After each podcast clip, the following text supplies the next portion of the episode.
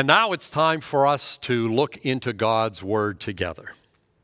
For the last 45 years, I have enjoyed an awesome and wholly undeserved privilege the privilege of preaching and teaching God's living, liberating, eternal truth. And doing so has convinced me that the Apostle Paul nailed it. He was spot on when he said, All Scripture is profitable. I have discovered life transforming truth tucked inside biblical passages that at first glance appear to be nothing more than historical filler. And I have discovered liberating truth inside biblical passages that at first glance appear to make God look very, very bad. The passage we're going to study today, Genesis 22, is an example of the latter. At first glance, it appears to portray God as a harsh, unfeeling control freak devoid of empathy, an insecure deity who feels a need to test even his most devoted followers by asking them to do something unthinkable. And that's why efforts to interpret Genesis 22 that don't take into consideration the insights offered by the Holy Spirit well, they invariably go off the rails. For example, some have suggested that this story demonstrates how God matured over time, how he evolved from the stern, demanding deity of the Old Covenant to the gracious, accepting Jesus of the New. Others, and you can't make this up, actually believe this story was intended as a parable of male dominance in the world. All such interpretations reveal a tragic ignorance of two things God's character and God's Word, the sacred scriptures. And I say that because the Bible is its own best interpreter. When a passage appears to contradict the prevailing narrative and message of Scripture, God always offers a clarification somewhere else inside Scripture. And the Holy Spirit helps us to locate that clarification and hear it, providing we have ears to hear rather than fears and idolatries to protect. Now, Genesis 22 is a narrative that begs for clarification. So the Spirit provided it. He made it clear that the story that initially appears to cast God in a negative light actually highlights God's incredible love. Love that accepts us as we are but cares too much to allow us to stay that way. Love that won't allow our degrading idolatries and destructive habits to go unchallenged. Love that desires to liberate us rather than control us. Love willing to secure our freedom and our transformation through incredible sacrifice. Now, with that, I want you to listen to the story's rather uncomfortable opening lines, and then we're going to read God's subsequent comforting clarification. First of all, Genesis 22, verses 1 and 2. Now it came about after these things, God tested Abraham and said to him, Abraham, and he said, Here I am. God said, Take now your son, your only son, whom you love, Isaac, and go to the land of Moriah and offer him there as a burnt offering on one of the mountains of which I will tell you. And the clarification found in the New Testament book of Hebrews, chapter 11, verses 17 through 19. By faith, Abraham, when he was tested, offered up Isaac. And he who had received the promises was offering up his only begotten son. It was he to whom it was said, In Isaac your descendants shall be called. He considered that God is able to raise people even from the dead, from which he also received him, that is Isaac, received him back as a type or a symbol. I've entitled this weekend's teaching, The Tests of Love. Please join your hearts with mine in prayer. Father, when we read chapter 22, we are standing on particularly holy ground because we know it is a symbolic representation of the sacrifice of Jesus made by our Creator who loved the world. Father, today as we seek to show some of the practical implications of this story for our own lives, for our own seasons of testing, I pray that your Spirit would guide my words and my thoughts, and I pray that your Spirit would guide and empower our responses. As always, we pray these things for the welfare of your people, for the sake of our mission in the world and for your honor and glory among men. And we pray these things with confidence in Jesus' name. Amen and amen. And as we listen for God's voice together today, wherever you are, may the Lord be with you. Today we're walking through a narrative any caring person, any thinking person would struggle to understand. And as we do, I want to highlight some words and phrases that again appear to be little more than factual filler or historical footnotes. But don't be fooled. Like tiny keys that open large doors, these phrases are essential to hearing what God has to say about a topic of great interest to every follower of Jesus. Namely, why does God test his people? And why does he often test us in rather unusual ways, like asking a man to sacrifice his only son after waiting for him for decades? In the past 45 years, I have had numerous pastoral conversations on this topic. And let me share with you that those conversations tend to be rather emotional, if not initially, after we're into them for a bit. And the range of emotions I have found runs the gamut from unsettling ambiguity to slow, simmering anger, and finally to suffocating apathy. And that's predictable. Because when we don't know what God's up to, when we feel like we're in the dark, that frustrates us, and unrelenting frustration always produces anger.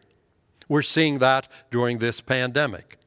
Then, because sustained anger drains us, it demands so much of us, we settle into a soul numbing indifference or apathy that eventually becomes little more than unbelief on the installment plan. And trust me, I've seen that. You don't want to go there. So permit me to suggest a scriptural answer based on this story that answers the question why does God test his people? And I want to begin with this God doesn't test his people to discover what's in their heart. He already knows that. He tests us so we can discover what is in our hearts. And we desperately, desperately need his assistance in that process. For as Jeremiah 17 9 reminds us, our hearts are deceitful. We have this nasty habit of lying to ourselves, of selling ourselves a bill of goods where spiritual realities are concerned. And we pay a high, stiff price with penalty and interest for indulging that habit because God can't fix. God can't fix what we refuse to acknowledge. We can't obey the repeated biblical commands to put off the old and put on the new given to God's people if we are blind to the presence of the old or if we refuse to acknowledge the reality of the old upon us. Restoration begins with recognition. Let me say that again. Restoration begins with recognition. And recognition requires judgment day honesty. No smoke, no mirrors, no deflections, no denials, no half truths. Judgment day honesty. And judgment day honesty often requires a test. An unwelcomed, uninvited, but necessary and God initiated intrusion or disruption of our spiritual status quo. Like it or not, we need tests to discern our surviving spiritual strongholds. The walls constructed of lies that keep God out and keep us imprisoned. That's the definition of a stronghold that Paul speaks of. It's a prison made of thoughts and lies. We need God's help to discern our idolatries, our misdirected loves and loyalties, our misplaced confidences, our unacceptable unions of God and something other than God and the stubborn fears that create and sustain spiritual vulnerability in our lives. Now, despite his exemplary faith, and the fact he is referred to as the father of faith, Abraham was still playing host to some strongholds.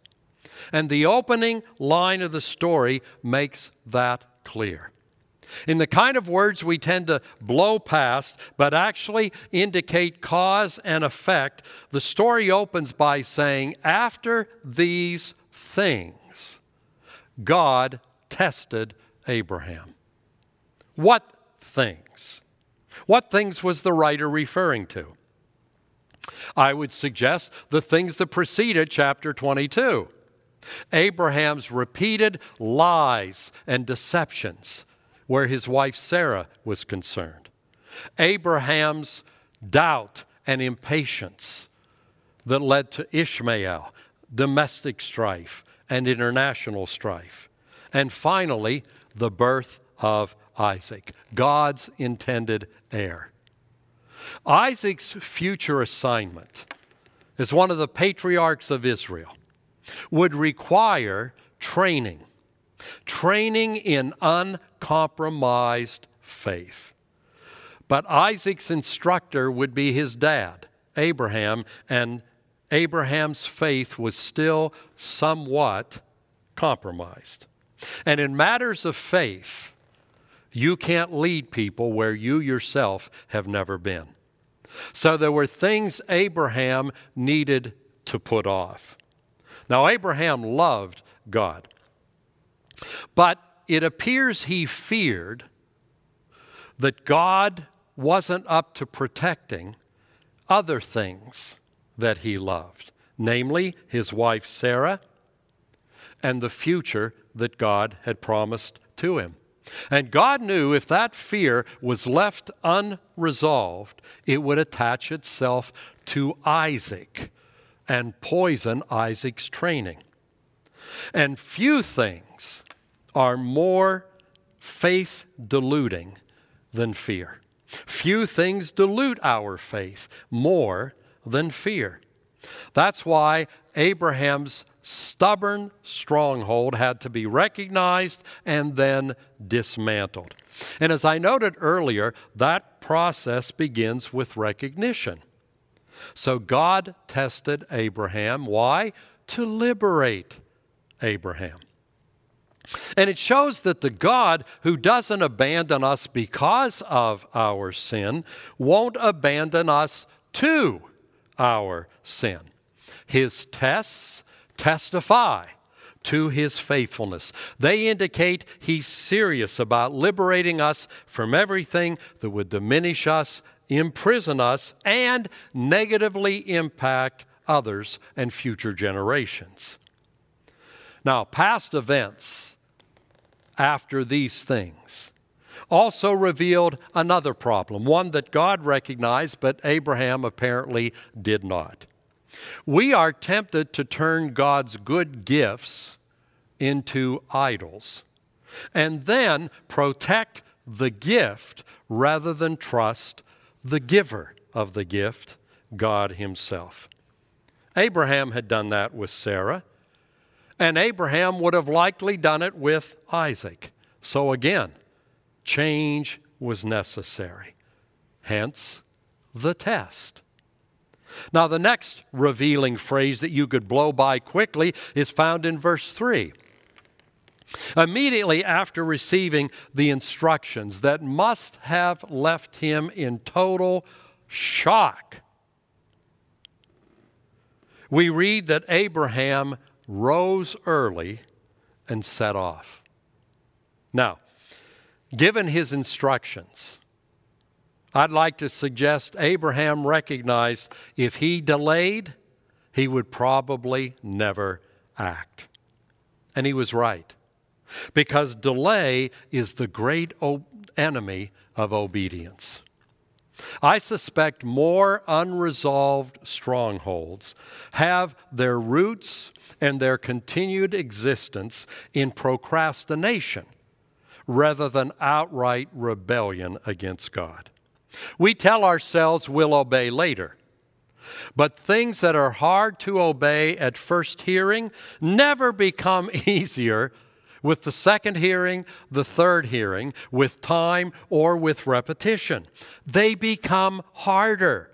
And here's why delayed obedience is just disobedience in bite size chunks and prolonged disobedience quenches the Holy Spirit necessary, necessary for obedience. When you delay, you cut yourself off at the ankles.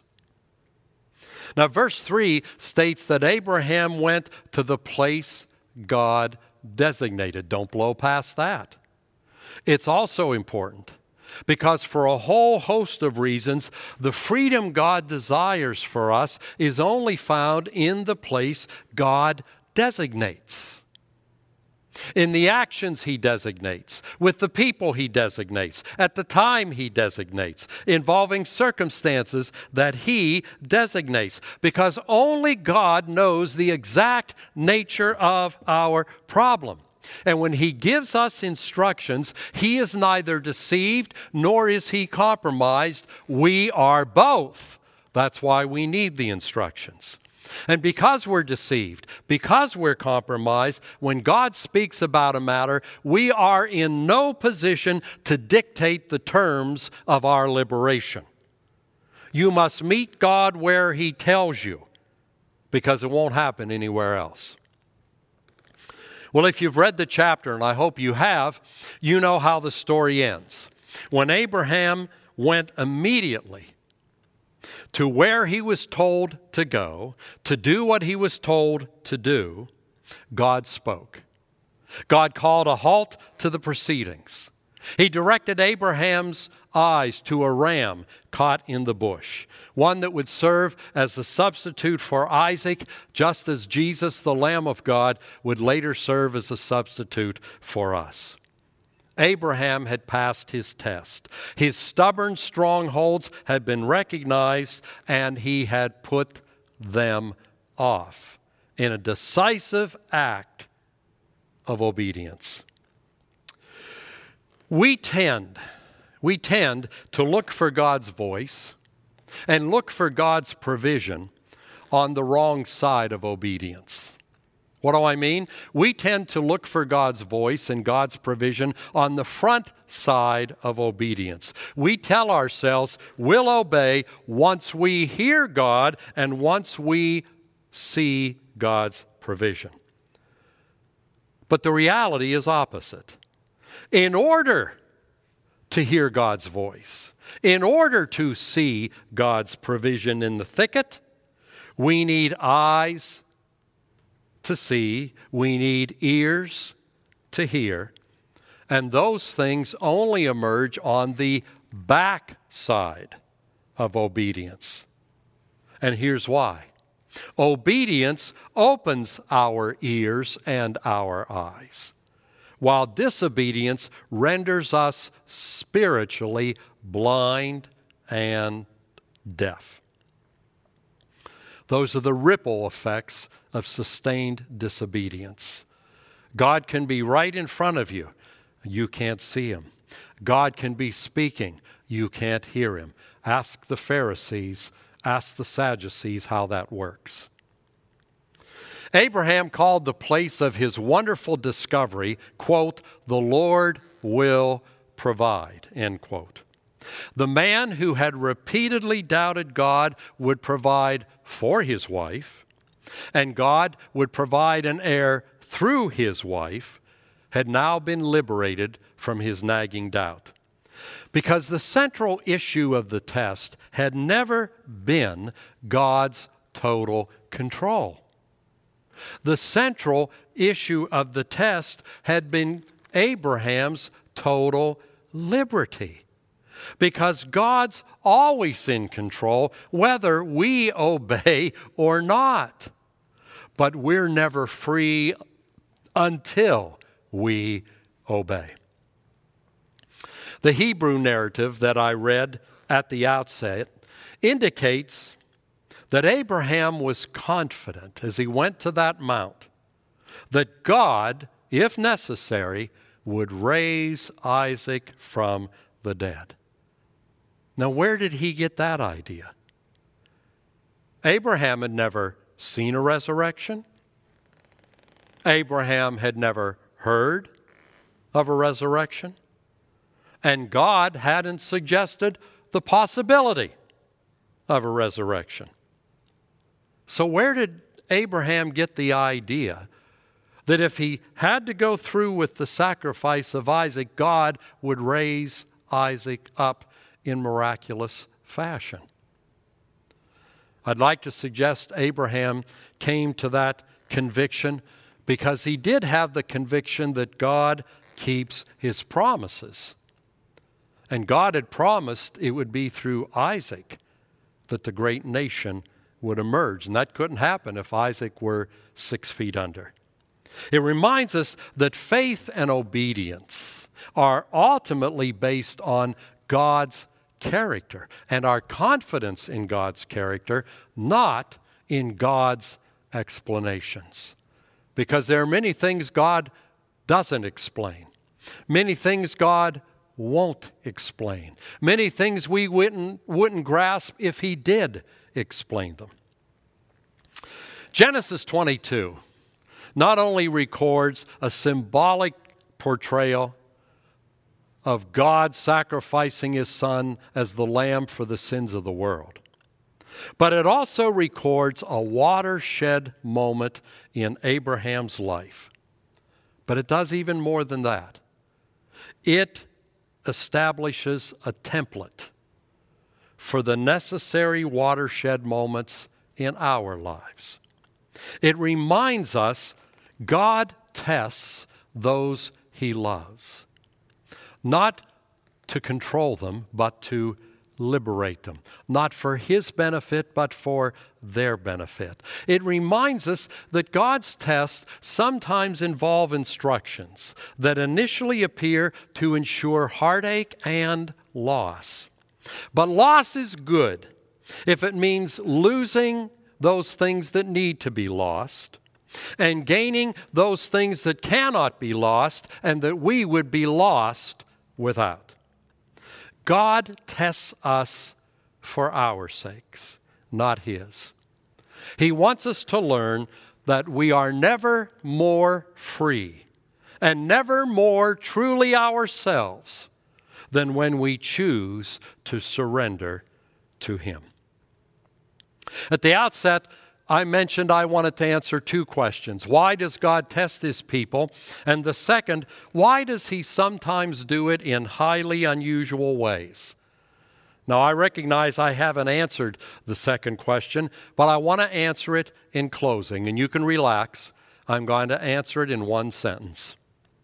God sometimes tests us in unusual ways, precisely because the usual ways haven't worked because his less traumatic appeals to us have gone ignored, because his previous interventions have been missed. God generally works more in the usual than in the unusual, but if we reject the usual, he'll do the unusual because of his commitment to liberate us. His tests are the tests of love. Let's pray together. Gracious Heavenly Father, to walk through life as a Jesus follower is to encounter a host of tests, uninvited and sometimes unwelcomed intrusions and disruptions ordered by your loving heart on our behalf. When those moments come, rather than whining about our circumstance, rather than questioning your goodness, rather than digging in and doubling down, Lord, help us to remember the story of Genesis 22 and recognize that our test means we're on the threshold of the next layer of liberation. And once we step over that threshold and breathe in that liberation, we'll be so glad we did. Help us to obey when we don't understand, trust when we don't see, listen when we don't like what we're hearing.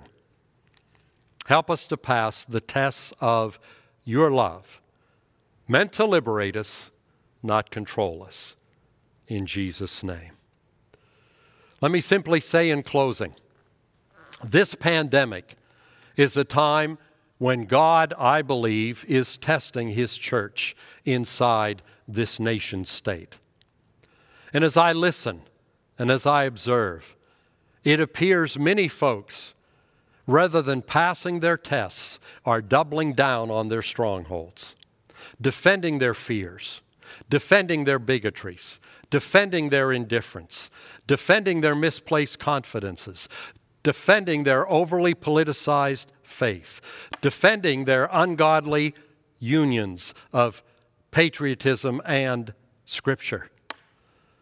Don't double down on your stronghold during these days. Instead, get before God and pray the prayer of David Search me, O Lord. I'm too prone to lie to myself. Search me, O God and see if there be any inappropriate way within me. Pray that prayer. You'll pass the test. God bless you.